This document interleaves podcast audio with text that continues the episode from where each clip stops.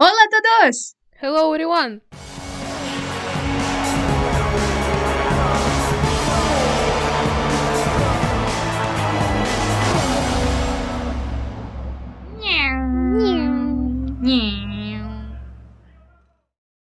Всем доброго времени суток, наши дорогие и любимые слушатели!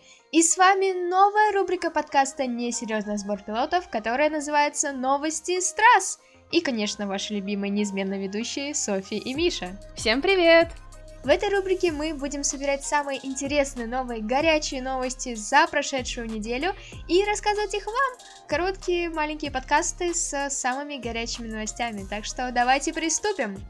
И первая новость, я думаю, в первую очередь порадует российских болельщиков. Это то, что 23 года Гран-при России переезжает на Егору Драйв, а значит переезжает в Питер. Это, получается, домашняя трасса для Роберта Шварцмана, нашего гонщика, который на данный момент гоняется в Формуле 2. Ну, будем ждать, что до этого момента он нас порадует своим дебютом и присутствием в Формуле 1. А, в целом, мне кажется, что такое решение очень хорошее и правильное. Во-первых, это помогает разнообразить э, календарь Формулы 1. Все-таки мы всех знаем, что Питер у нас такой довольно с такой капризной погодой, так что, может быть, что-то будет интересное. Ну и, конечно же, использование нескольких трасс развивает автоспорт в России, что не может не радовать.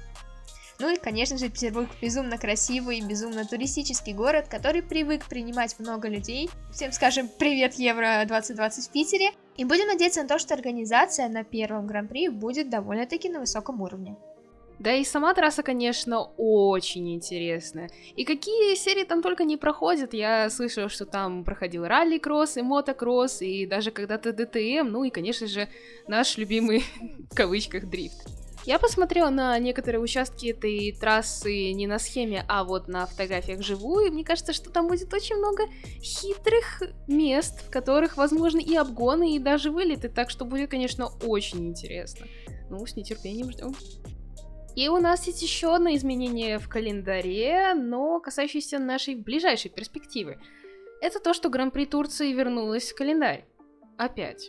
На этот раз на место Гран-при Сингапура. Guess who's back? Back again. Ну, конечно, сомнительное решение, потому что вопрос Турции, насколько я помню, все еще не решен, она все еще в черной зоне Великобритании, но, возможно, организаторы надеются, что ко времени проведения этой страны в этой зоне не будет. Что ж, будем надеяться, иначе вторую отмену эта страна уже просто не потерпит. Честно говоря, мне кажется, это решение абсолютно абсурдным, потому что я понимаю, что нельзя сравнивать конфигурацию Сингапура и конфигурацию Турции по той причине, что Сингапур это городская трасса, и городскую трассу во время пандемии намного сложнее организовать, но с учетом того, что я не обладаю какой-либо статистической информацией, но, скорее всего, в Сингапуре и в Турции приблизительно одинаковые ситуации по обстановке с пандемией, но при этом вы говорите о том, что нет, у вас не будет Сингапура, но у вас будет Турция и при этом вы надеетесь на то, что ситуация изменится. Честно говоря, мне очень все это не нравилось с самого начала, а, с самого начала, когда Турцию только первый раз а, начали отменять, когда вот это у нас были сомнения, а, это такая вот рябь по воде пошла, что Турцию могут отменить, и из-за этого пришлось ставить как раз-таки две Австрии.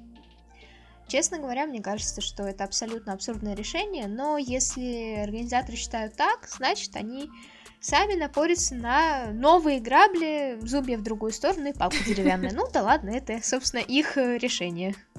Все-таки в гоночном мире как-то слишком часто любят учиться на своих собственных ошибках. Посмотрим, что из этого получится. А вообще, когда ты сказала, что ты сомнительно относилась к Турции с самого начала, думаю, ты вообще про 20 год? К сожалению или к счастью?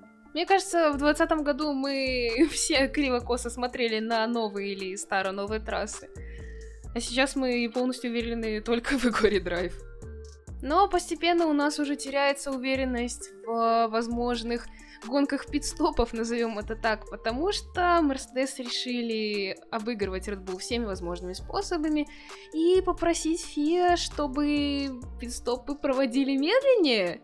Звучит, конечно, как бред, но они правда это сделали, потому что Red Bull, как мы все знаем, славится своими космически быстрыми пидстопами, и, видимо, Мерседес видит в этом прямую угрозу. Ну да, других причин, конечно, для беспокойства у них нет. О, а Мерседес в ответку славится безумно провальными пидстопами, но здесь стоит уточнить, что все-таки Скажем так, ФИА прикрыла это все безопасностью, что должно проходить определенное время перед тем, как механики вообще начнут свою работу, и перед тем, как будет зажжен зеленый сигнал светофора, и гонщик может ехать. На самом деле, с одной стороны, понятное дело, что мы все топим за безопасность, и тем более Формуле 1. Это один из самых опасных видов спорта, и, конечно, нужно, чтобы пидстопы были максимально безопасными. И когда-то по такой же, я думаю, причине убрали дозаправку, и это, я считаю, было абсолютно правильным решением. Но здесь, после череды провальных пидстопов Мерседеса, да и в целом эта череда началась в 2019 году в Германии, я так считаю, просто конкретно запрещать команде, сопернику, который тебя опережает, опережает в первую очередь по пидстопам, это делать, я вам запрещаю делать быстрые пидстопы, буквально сказали Мерседес, и договариваться с ФИА, якобы прикрывая это все завесой безопасности, ну, конечно, это такое себе. Но, знаете, единственное, что меня здесь будет радовать, это то, что вообще все команды будут более или менее уже одинаковые в этом плане. Конечно, понятное дело, что больше всего, скорее всего, пострадает Red Bull, потому что у них самые лучшие механики, и в рейтинге лучших там 10-20 пистопов сезона на данный момент первые 5 или 6 мест занимает Red Bull. Это о чем-то договорит. Но посмотрим, что будет дальше. Мне кажется, что это стоит воспринимать в первую очередь как недобросовестное отношение ФИА и Мерседес. Что-то тут нечистое, мне это, это абсолютно не нравится. Mm-hmm. Но если смотреть на это все с другой стороны, то скорее это попытка приравнять все команды и поставить все коллективы в одинаковые условия. Ну что ж, посмотрим, может быть это и к лучшему. А может быть, кстати, это принесет нам еще больше интриги. Да, это, конечно, новое испытание для команд. И в топе лучших пистопов у нас обычно после Red Bull идет, как ни странно, Уильямс. Но что-то я не видел, чтобы они получали какое-то огромное преимущество. Но Мерседес, конечно, после их пидстопов длиной в сколько часов в Монако? Четыре дня. Четыре дня? дня длился Четыре или три дня, ну, в общем, там 30 с чем-то часов, да. Уже могли бы, в принципе, и помолчать спокойненько себе в тряпочку. А то захотели тут пистопы, как на Скаре. Ну, сделано не воротишь, и то же самое сказали Фия по отношению к крыльям. Да, наконец-то решилась у нас вот эта проблема с задними передними гибкими, негибкими крыльями. В чем оказалась суть? Что сейчас постепенно при каждом гран-при будут все более ужесточаться правила, и отклонение крыльев не может быть, если я не ошибаюсь, на 20 мм, то есть 2 сантиметра. Я могу ошибаться в точных данных, если хотите, то послушайте на пятничных практиках Владимира Башмакова, он точно все данные расскажет. Но, по сути, вот здесь как раз-таки ФИА приняли правильное решение, они наказывать, собственно, никого не стали. И ограничения начали вводить постепенно, потому что команды не могут за, там, на одно гран-при быстро привести обновление, тем более, допустим, там, на ту же Штирию после э, Франции или на ту же Австрию после Штирии, когда у нас идет triple, и ты не можешь принести, и у тебя полный double trouble получается в итоге. И, по сути, здесь я считаю, это было абсолютно правильное решение, потому что, ну, насколько абсолютно я не могу сказать. Я могу сказать, что оно правильно именно в том, как они решили вводить эти ограничения. Они сделали это довольно плавно, то есть дали командам время, возможность, э, скорее всего, денежную возможность у команд э, сейчас имеется на то, чтобы эти крылья и параметры отрегулировать. Ну, вообще, вся эта история с крыльями это еще один показатель того, как команды между собой грызутся, и грызутся не только на старте, там, на трассе, но и внутри, ну, такая борьба внутри падека политика, везде политика.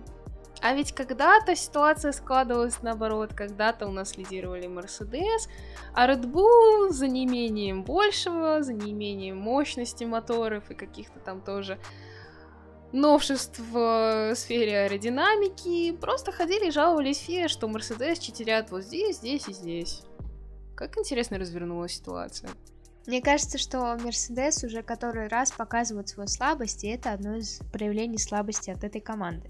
Да, да, и вот эта слабость, как Тота Вольф когда-то говорил, что вот мы не будем пускаться до уровня Кристина Хорнера, мы не будем вот так вот, ну, скажем, прямо крысячить, да, а в итоге что вы делаете? Вот такие у нас яркие новости, а еще на их фоне скандалы, интриги, расследования.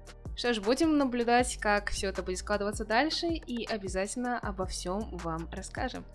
С вами была рубрика Новости с трасс. такие же молниеносные, как и сами болиды, и ваши верные ведущие Софи и Миша. Всем пока! Всем пока-пока! Услышимся, друзья!